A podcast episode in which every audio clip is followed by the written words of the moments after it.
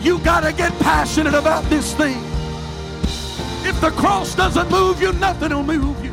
I'm offering you something that's greater than silver and gold. I'm offering you something that's greater than an increase in your pay on your job. I'm offering you a. There's no shortcuts to the glory. Week to week living. We've got to multiply our prayer life. We've got to multiply our effort. And we are willing to give. God will always give it back to us in good measure that is pressed down, shaken together, and running over. Hey, thanks for checking out our Christian Life Church podcast. You will be hearing from one of our pastors or guest speakers, either at our Frankfort or Lebanon campus. Prepare your hearts and your minds to receive a word from God. Thanks for listening. Enjoy and receive this message.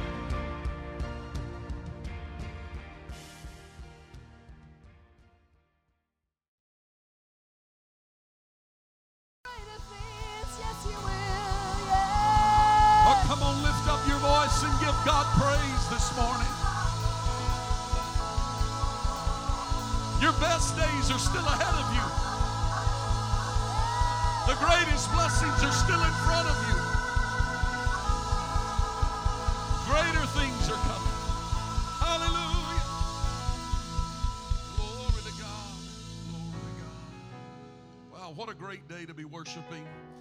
Honored that you are with us today. I'm honored to be able to stand in front of you today and bring the word of the Lord. I want to speak to you this morning from the book of Mark, the second chapter, and I'm going to just read a couple of verses for now. If you want to stay with me, I would recommend you mark your Bibles in our text this morning, for we will return back into this text a time or two this morning as I am working my way through what I feel the Lord is wanting to speak to the church. Mark chapter 2 and verses 1 and 2. And again, he entered into Capernaum after some days.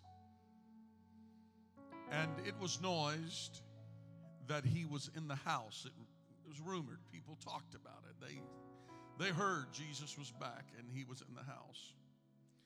Verse 2 And straightway many were gathered together, insomuch that there was no room to receive them, no, not so much as about the door.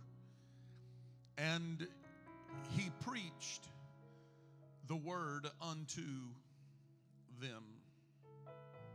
With the help of the Lord this morning, I want to speak to you for a little while and Lord and let the let the Spirit just speak to your heart this morning from this subject, a familiar face in Capernaum. A familiar face in Capernaum. I'm going to ask you to pray with me this morning that the Lord will open our hearts, clear our minds, remove distractions, and help us this morning to hear what the Spirit wants to say to each of us this morning. Would you pray that prayer with me this morning? God, we thank you and we honor you this morning for meeting with us in this house, for your spirit that we sense here. God, we feel your presence, and uh, Lord, we have your word today. I'm praying this morning that you open every mind to receive, God, the deep things of the word. Lord, let your spirit wash over us this morning and make us pliable and workable. Lord, as clay on the potter's wheel, that you would work in our lives and help us. Lord, uh, help us to see what you are wanting us to see and hear what you are wanting us to hear. Speak life into each of us this morning, we pray. In Jesus' name, amen. God bless you this morning. You could be seated.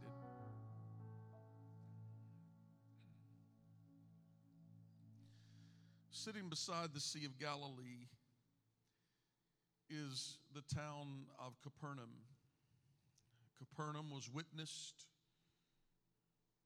to the greatest sermons ever preached. Capernaum was witness to the greatest miracles ever performed. No city, no town on planet Earth was ever more important to the ministry of Jesus than was that town of Capernaum. only Jerusalem could get more attention than Capernaum. No spot on earth was graced with more preaching of Jesus. No town saw more signs or experienced more miracles than the town of Capernaum. It was an important place. The Gospel of Mark gives us a glimpse into an average day in Capernaum. In Mark chapter 1, the scripture begins with verse number 21. He said, And they went into Capernaum, and immediately on the Sabbath, he entered into the synagogue and he taught in Capernaum. And they were astonished at his teachings, for he taught them as one having authority and not as the scribes. Now there was a man in the synagogue with an unclean spirit. He cried out, saying, Let us alone. What have we to do with you, Jesus of Nazareth? Did you come to destroy us? I know who you are, the Holy One of God. But Jesus rebuked him, saying, Be quiet and come out of him. And when the unclean spirit had convulsed him and cried out with a loud voice, he came out of him. Then they were all amazed, so that they questioned among themselves, saying, What is this? What new doctrine is this? For with authority he commands even the unclean spirits, and they obey. And immediately the fame of Jesus spread throughout all of the region around Galilee. Now, as soon as they come out of the synagogue, he entered into the house of Simon and Andrew with James and John.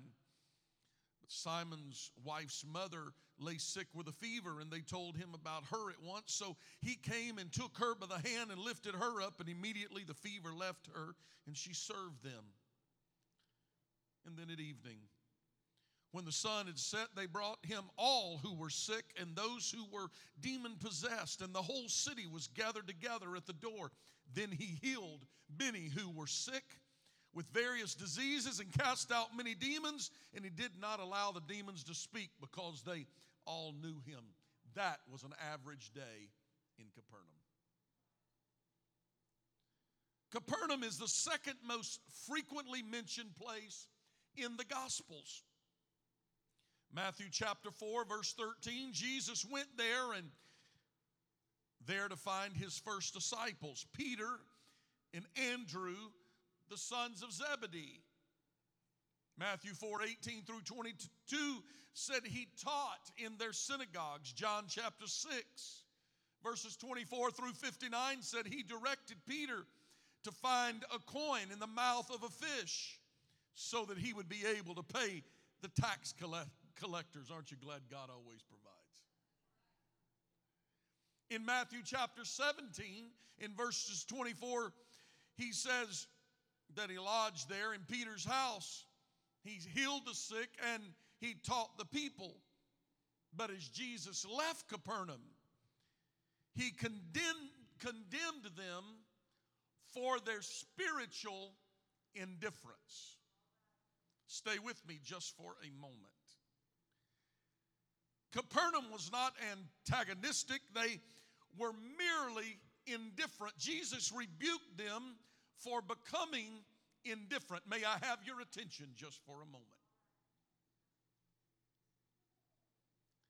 They did not deny Jesus, they merely quietly ignored him. They played on, his cell, on their cell phones as Jesus taught.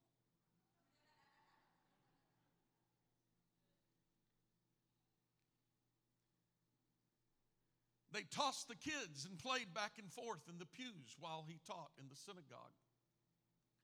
They were thinking about what they had done this week and they were thinking about what they had on the agenda for next week. And although Jesus all but called them out for being on their cell phone while he was teaching, Jesus let it slide. He simply condemned them They, they, they weren't against him, they didn't deny him, they actually just ignored him. They had become so accustomed to Jesus being with them to him teaching and healing and casting out demons that it had become so normal to them that it was as if they did not even recognize that Jesus was here. They gave no special honor, no special respect. They went about their day because I read to you what an average day in Capernaum would look like when Jesus was in town. They became so accustomed to him being there and all the things that he did that they didn't rebel against him. They merely had other things like ball games that were more important. They had other things like lunch plans and, oh, yeah, that special project they were working on, the ship they were building, the tents they were making, the carpentry that had to be done. They, they were all busy. They were cleaning house, they were washing dishes, they were planning a shopping trip because, of course, it was about Christmas time, I'm sure. They were thinking about the sales they missed on Black Friday and the lack of money that they had for the next week. They didn't rebel against Jesus. They merely had other things that had become so important to them. It had gradually slipped in until they simply quit paying attention to the fact that Jesus was with them and he rebuked them for their indifference. When Jesus rebuked them, it meant he became a little bit angry. They could take him or leave him. They were ho hum about Jesus. They, they had not necessarily even heeded his call to repentance. He would teach to them and talk to them about repentance, talk to them about the kingdom that was to come. But while he was even teaching, their minds wandered and they were thinking about all the other things in life. Jesus got fed up with it. He's like, I have done miracles. I've cast out devils. I have healed the sick. I have provided for you. I have raised the dead. I have done all of these amazing things. And you don't even pay attention to the fact that I'm even in town. The town of Capernaum ignored the many changed lives around them. This is what happened on a single Sabbath evening in Capernaum shortly after the Sermon on the Mount was preached, and such scenes appeared to have been common. We read a little further in the same Gospel of Mark, chapter 3, and Jesus spake to his disciples that a small ship should wait on him because of the multitude lest they throng him, for he had healed many, insomuch that they pressed about him. They filled a house to capacity where he couldn't come, where, where, where they couldn't put more people in. But the majority didn't even know he was in town or didn't care that he was in town. And yet again, Mark tells how they went into a house and the multitude cometh together so that they could not as much as even he says eat bread. One writer said there were so many that they couldn't fit more into the house. Capernaum was witness to more of the miracles of christ than any other spot on earth. Think about that. Jesus made his headquarters in this beautiful, prosperous fishing village on the northern shore of the Sea of Galilee. He performed more miracles and preached more sermons in and around Capernaum than any other place of his entire ministry. It was there that he raised Jairus' daughter from the dead and he healed the nobleman's son, all in Capernaum. He was a familiar face in Capernaum. It wasn't that they didn't know who he was. Oh, they knew who he was. They knew his power. They heard his teachings. They understood this. It was here that he had even cast out devils and healed the demoniac. He healed Peter's mother in law. He healed the woman with the issue of blood. He healed two blind men. The centurion's servant was brought back to life. The dumb demoniac was healed and spoke again. The paralytic who was lowered through the roof by his friends. It was all done in Capernaum. It was Capernaum where he fled to when he was rejected by the people in Nazareth. In Capernaum, he heals the paralytic. He calls Matthew to be his disciples. His disciple, he, he, he taught in their synagogue. In Capernaum is where he defies the law of the Sabbath and was quickly criticized because no matter how many miracles that he did, there was always somebody on the sideline that was going to be critical. So they criticized Jesus, yet he continued to do many marvelous works. They ridiculed him for eating with tax collectors and sinners there. In Capernaum, it's where his disciples forsook him. In Capernaum, he raised to life the death of Jairus' daughter. In Capernaum, he healed the blind and cast out evil spirits. Jesus said that the miracles he performed in Capernaum were so amazing. This is the words of Jesus now. Are you with me? Jesus says this about Capernaum. He said, If the miracles that I did in Capernaum were done in Sodom, Sodom would have believed and would have remained until this day.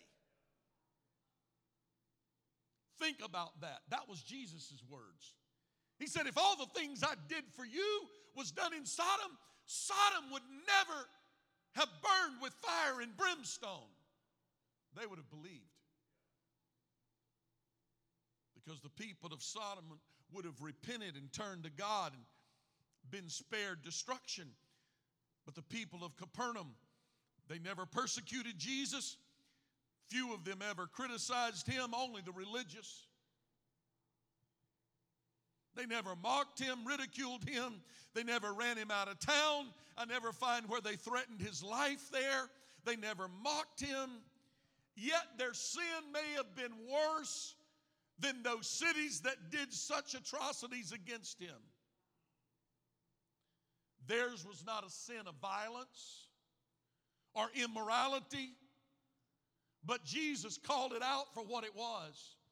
Jesus looked at them and he said, You've become so accustomed to my presence, so accustomed to me being here, so accustomed to the miracles, to raising the dead, to healing blind eyes, to feeding people, to doing all of these things that I've done, and you have become indifferent toward me. They had become so familiar with his presence that Jesus had become no big deal.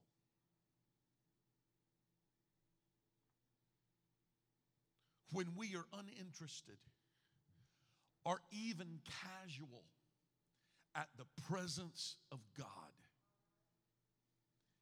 it is time that we go back to a point and get reacquainted with passion about just simply being in His presence.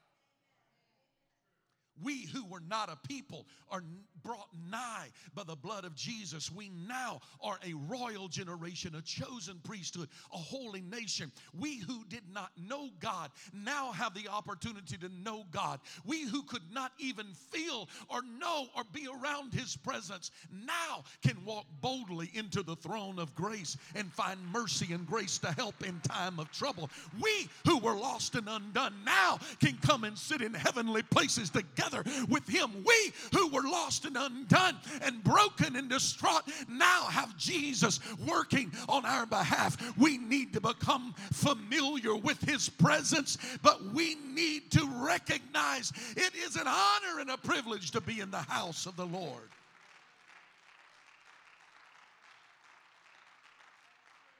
If you have become indifferent toward him, you need to revisit the cross and see his blood running down, the nails in his hands, the scars in his side, the crown of thorns on his head. You need to hear the moans on the cross. Oh, come on, somebody. We need to become reacquainted with the passion of Christ so that we can become passionate about him and the fact that his blood has set us free. We now are more than overcomers. We need to not become indifferent, but we need to be passionate about being in His presence, being in His glory.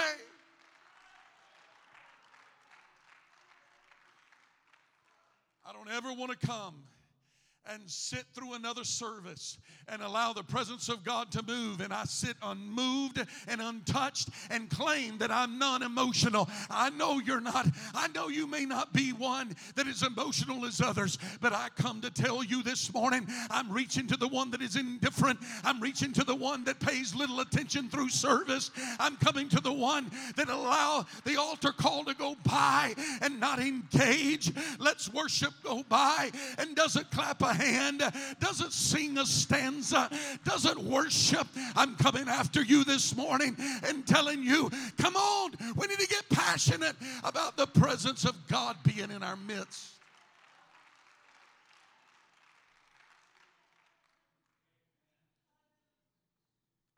If nothing else, the Apostle Paul says, I stir up my pure mind by way of remembrance. For some of us this morning, we need to just stop and remember where we were. Do you remember where you were when God found you? Do you remember how deep in sin that you were when His mercy came running after you? When His grace found you? when he reached to where you were in a lifestyle of sin, in a lifestyle that was, oh, come on, somebody. We need to remember the pit from which we were digged. We need to remember where the Lord reached down and brought us from. And therefore, when we have an opportunity to be in his presence, we don't ever need to have a rebuke from Jesus for being cold and indifferent. I don't want to become so familiar with him that I'm passive about being in his presence. When his spirit walks in the room, I want everything about me to change. I want my attitude to change. I want to see the atmosphere change because when Jesus walks in, I don't want to recognize him as the King, as the Lord. I don't want to become so familiar with him that I become passive and indifferent about him.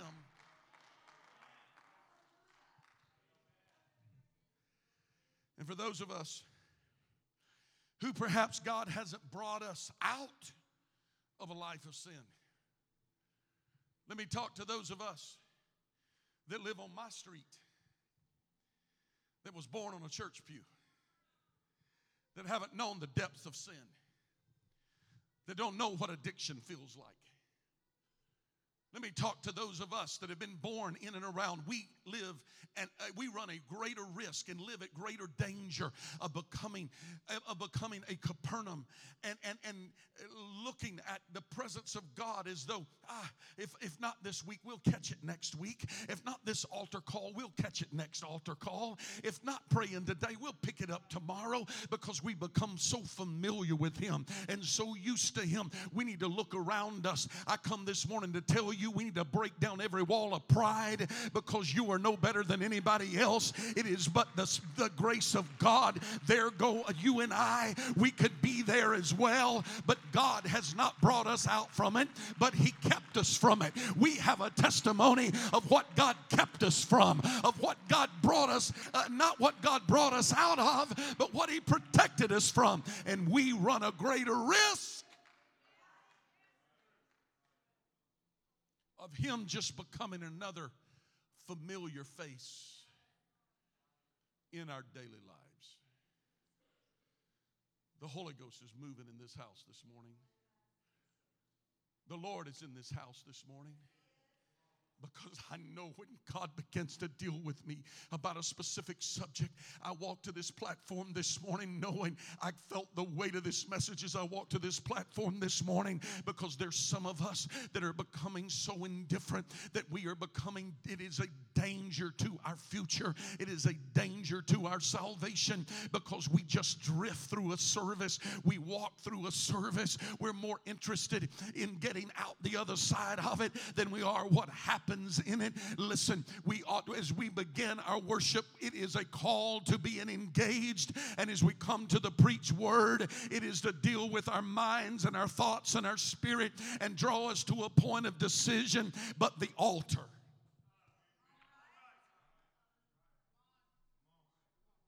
everything that happens in the tabernacle is all centered around one place.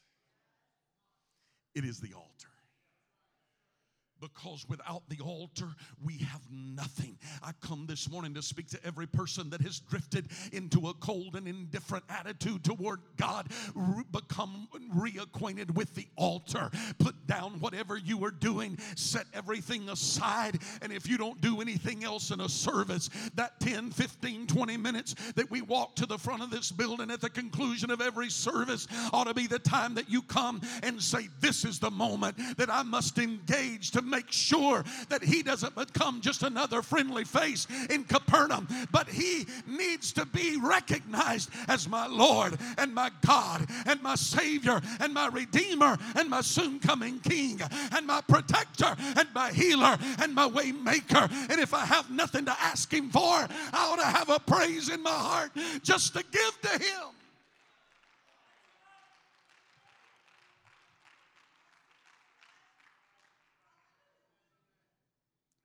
The familiarity caused Jesus' teaching to only mildly interest them, and his miracles only seemed to barely entertain them. His teachings now never rend their hearts. His truth never changed their minds. His warning about sin never provoked repentance. His offer of salvation never induced their faith. I'm preaching to somebody today that has allowed Jesus to become a familiar, face in your daily life until the point that you don't even recognize when you speak his name and he's there. When he meets with you, when he makes a way for you, you take for granted and think it's because you're so in, important, because you're so intellectual, because you're so gifted. I come this morning to speak against every ounce of familiarity this morning until you become reacquainted with the awesomeness of God, with the power of God. Become in awe of it when you walk in the doors of this building and they begin to sing. There needs to be a, we need to become reacquainted with the awesomeness of God. I know we're moving into the Christmas season. Get ready for what is going to happen in January. If you're new here and you've never been part, I want you to plan to be part. Starting on the 3rd of January, we're going to begin a 40 day leg of what we do every year. We call the Daniel's fast. It is a time for us to focus on fasting for everyone in the church, specifically everyone that serves in any capacity in this church. We are calling you into a 21 day leg of the fast that you will pick up in mid and late January. And then we're going to go together with this through prayer and fasting. We're going to be meeting at the church over a 40 day span of time. We're going to be praying together. We're going to be seeking God together. We're not going to come to, to see what each other's wearing. You can come in your work clothes, but we're going to come together. There's one reason because we want to get away from Him being familiar to Him being precious. We want to move away from it just being another humdrum uh, service to every time we walk in. Ah, look at Him high and lifted up. Look at Him exalted. Look at Him. I've got to lift Him up. I've got to praise Him. We need to become familiar with Him, yes, but not so familiar that we lose the awesomeness of His presence.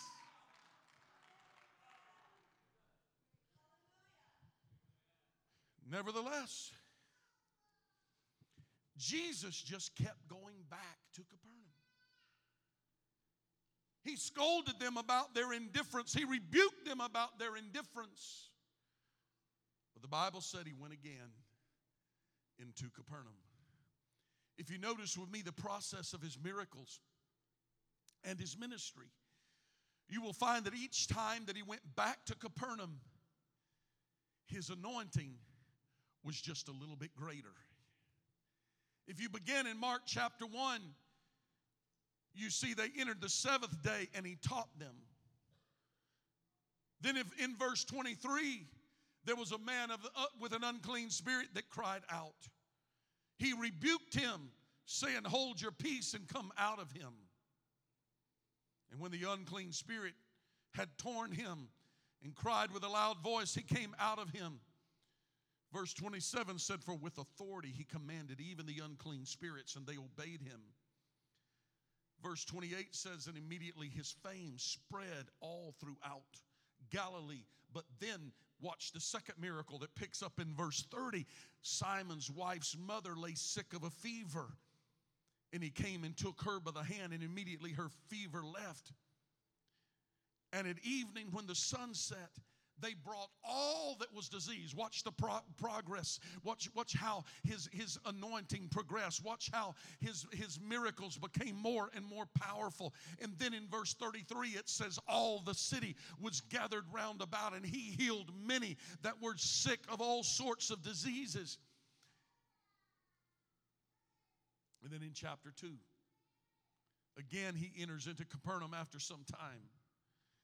And they began to bring him those that were sick of the palsy and when they couldn't even get nigh to the door, they began to break up the roof to get him, to get that man down to where Jesus was. Watch the, the, the, the increase in anointing. There is something I want you to note in our text today. They didn't lack faith on his first visit to Capernaum. He did many miracles and he healed all manner of diseases. But when he returned again unto Capernaum, there was power so great that it drew people to him to the point that there was no room to receive him. Why is is it important? Why is what I'm preaching this morning important to CLC? Why is it important to every person in this room? Here is why. Because when you lose your awe of God, when you when He just becomes another familiar face in the crowd on a friendly day, when, when it when it just becomes humdrum to you, you're not going to affect anybody anywhere. But when your testimony starts burning in you and you start saying, I remember where He brought me from, I remember where He delivered me from, I, I remember where He time when we begin to give Him honor and give Him praise, and we start talking about the Sunday service and the Wednesday Bible study, and we start getting, you know what? Somebody at work starts saying, I got to go find out what this is about. Somebody gets fired up over here, and you fire somebody up over there. This is why it's important because a cold and indifferent spirit will never attract revival. But let somebody get on fire and start talking about what God's doing. They're going to start bringing people with them, they're going to start affecting everybody around them. So much they broke up the roof. I come with a word for this church today. We have experienced a great wave of revival, baptized around 50 people this year, and we have had many people to come and to see what this church is about. But I believe that the second wave of revival that is right in front of us is going to be greater because when He comes again to CLC with the next wave of revival, get ready. There is no telling what's going to happen. They're going to come from the highways and the byways. Your family's going to come, the backsliders are going to come back. You got to start believing for it. You got to start thanking Him for it. You got to start expecting it, not just letting Him be another friendly and familiar face at CLC, but we're in awe of Him. Oh, come on, somebody lift up the name of the Lord this morning.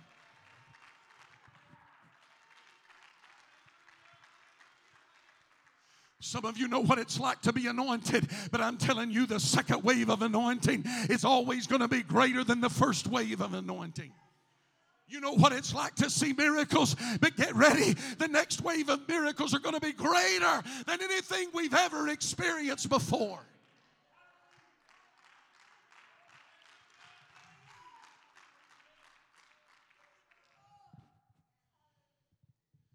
I know we call you forward every service. Conclusion of preaching, give you an opportunity to respond, give you an opportunity to come to the front. But that's not wasted because every visit from God should take you to a new place in Him. If it's not taking you to the next place in Him, to the next step in Him, it isn't His fault. It's that we have become indifferent. Just another song service, just another worship service, just another message, just another altar call.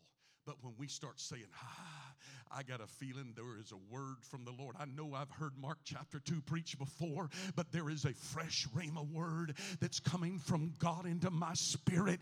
I've got to be on my toes, listening, waiting. I got to have my feelers out. I got to be ready to know what God is doing. I want to know, I need to find it. I'm going to rush to that altar. I'm going to seek His face. I'm going to go to the next level because I don't want Him to become just another familiar face in my life, but I want to know Him in the power of His resurrection. I want to know Him in a way that I have never known Him before.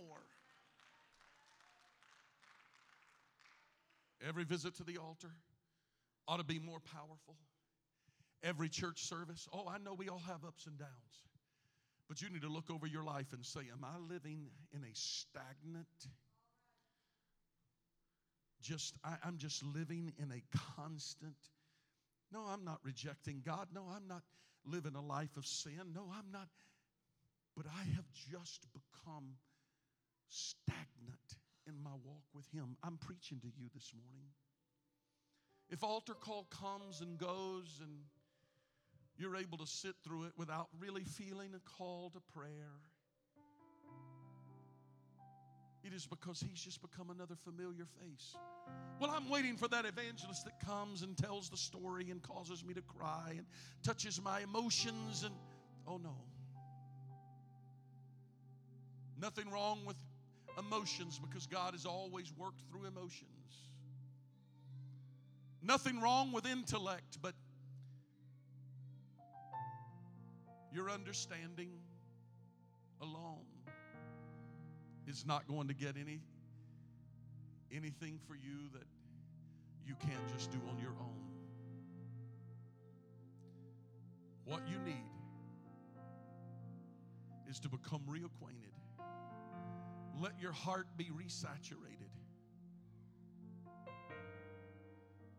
Jesus spoke to one of the churches in the book of Revelation. And he said, You got a lot of good things about you, but there's one thing that I've noticed about you. You have left your first love.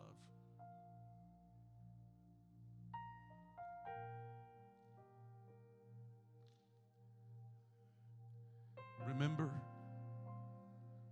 remember when you couldn't wait to be in the house of the Lord, when you couldn't wait to tell somebody about the change in your life. But after a while, he becomes a familiar face. We become indifferent. And we soon forget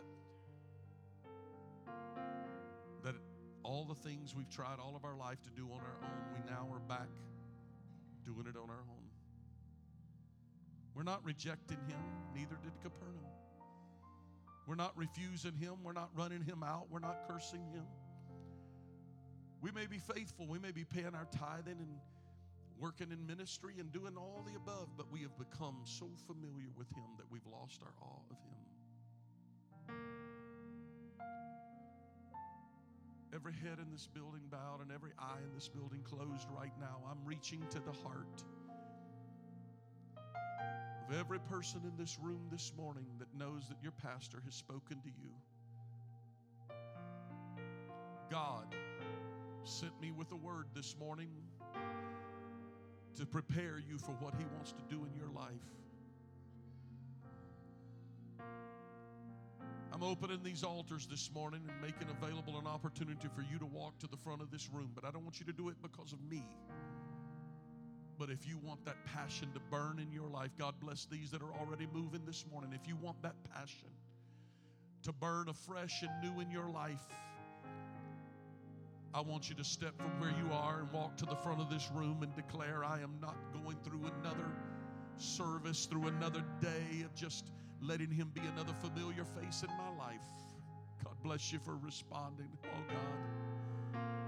What a great response this morning. There's room for everybody. I feel the Spirit of God drawing. The Bible says no man can come to Him except the Spirit draw Him, and that Spirit is drawing this morning. Why don't you respond to what God is doing in your life?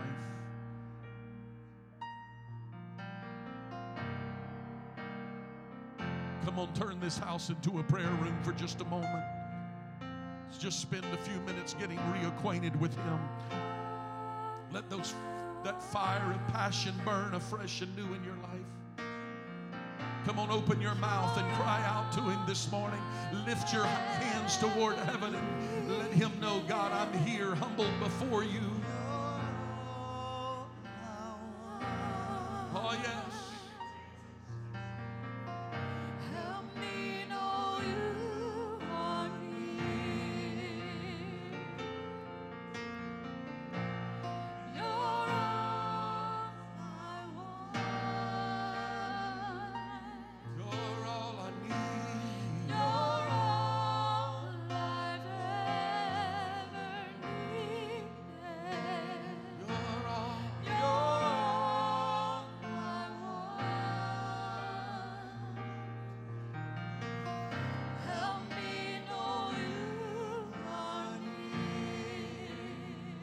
Make this your prayer today.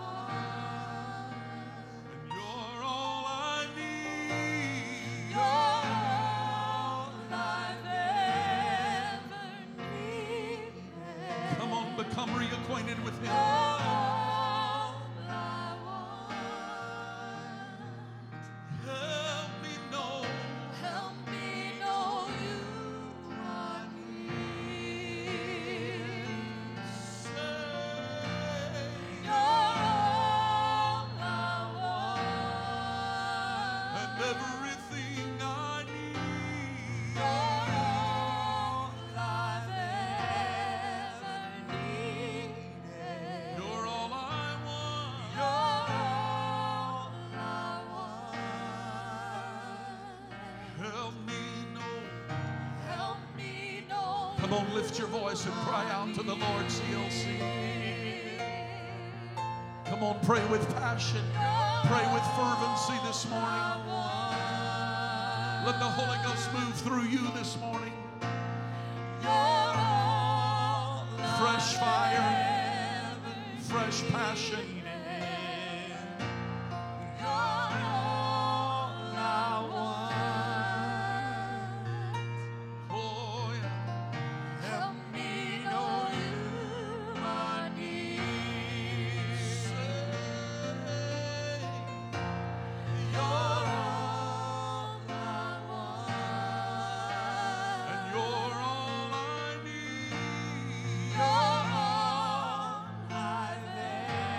Come on, that's it.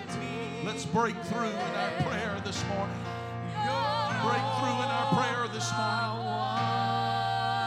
Come on, let's press through today. That's it. That's it. Press through today. Open your mouth. Speak boldly. Speak bold faith this morning. Declare, I'm never going to be the same again. I'm never going to be the same.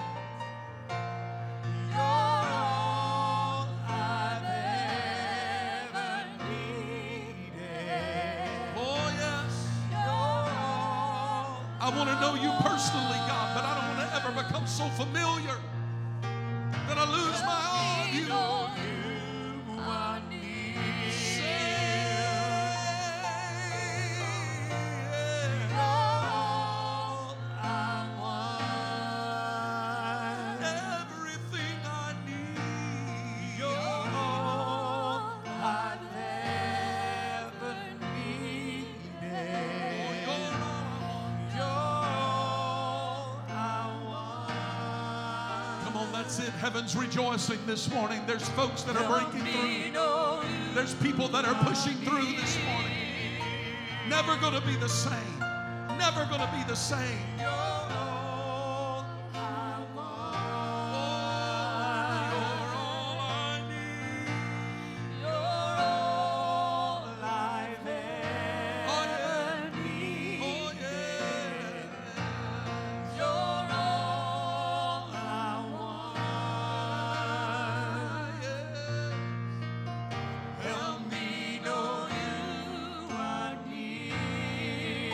Come on, find somebody to join your heart with this morning. Reach over, take that neighbor, lay a hand on that neighbor, agree together with them right now. Come on, we're never going to lose our awe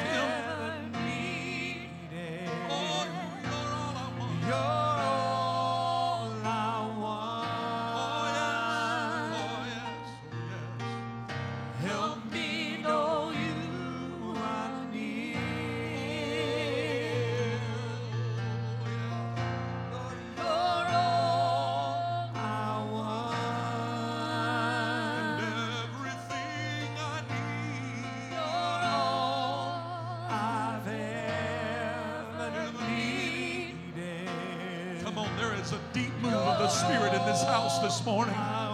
This is your moment. This is your moment for a breakthrough. Help me know you I need. Come on, let Him feel you fresh and anew this morning.